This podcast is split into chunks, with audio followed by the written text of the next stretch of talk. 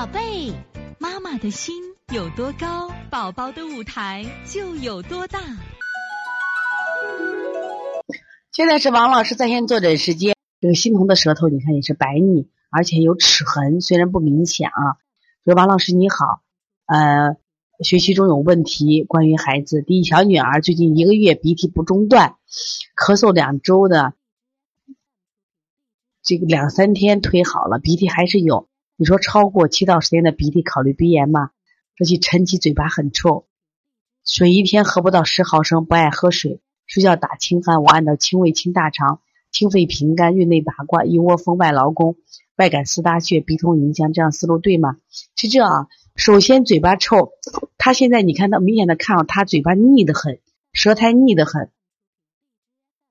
舌苔腻得很。第二个，如果你的孩子有鼻，你看我们原来讲过口臭啊。呃，他就是呃，积食的会口臭啊，胃食管反流会口臭，还有鼻窦炎也会口臭，也会口臭。所以在这样情况下，那你考会考虑这个鼻炎臭。鼻炎口臭有啥情况？他刷完牙就不臭了。但积食呢，它不是这样的，它会全天的臭。你看你的孩子属于哪一种情况啊？哪一种情况？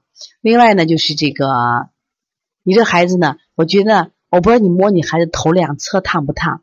如果头两侧烫的话，你除了这些穴位以后呢，再加一下，呃，刚才我不是讲了个穴位，就是用手扫散我们的头部、胆经部，另外呢，再加上清肺平肝、太冲行间。我发现好多小孩在这个秋冬季节，我发现肝火都比较旺啊。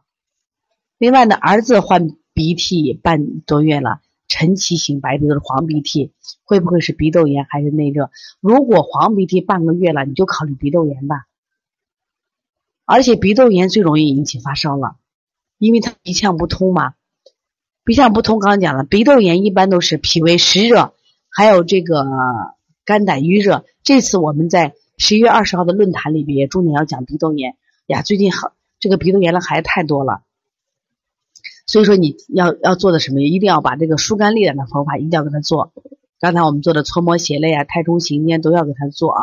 这种孩子呢，他一一方面是积食，第二个是就是他是肝胆郁热。肝胆郁热其实如果是脾胃湿热都简单，我们把湿的停了或减减轻就可以。肝胆郁热是情情志化要调整的，就是最近的孩子有没有情志不畅的情况，比如说生气的情况，因为鼻窦炎的这个发烧呀，包括鼻窦炎的发作呀，其实跟情志不畅有很大的关系的啊，也要做疏肝的方法呢。这个呢，中午今天拉了三次便。拉了三次便软便，如果说中午在幼儿园拉一些，如果他现在你看他现在这个孩子是儿子的舌苔嘛，儿子的舌苔的话，你看明显的什么呀？他的这个有齿痕舌，你给他加做做补脾的手法吧，不要轻易的给他清大肠，给他做做补脾揉板门，磨磨足三里啊，包括给他做的丰隆穴吧。你看他的，我觉得太腻的很，多的丰隆穴，然后把头两侧也给做一下啊。对，下午发烧了啊。那发烧是这样子，呃，你你给他做下推背吧，就这个福建心彤号妈，你给他做下推背的方法，下推背。然后呢，呃，你家有这个刮痧板没有？刮痧板有的话，可以拨通他头部胆经，推十下肯定不行吧？我们都推十分钟一台，推十下能行？推十分钟，我们都推这个时候都是用力推的，推十分钟，然后再把它头什么呀？头两侧，头两侧疏通，另外两侧的胆经啊，敲打，敲打，手法稍微重一点啊。所以从现在开始学习小儿推拿，从现在开始学习正确的育儿理念，一点都不晚。也希望我们今天听课的妈妈能把我们所有的知识，通过自己的学习，通过自己的分享，让更多的妈妈了解。走进邦尼康小儿推拿，走进邦尼康的课堂，让我们获得正确的育儿理念。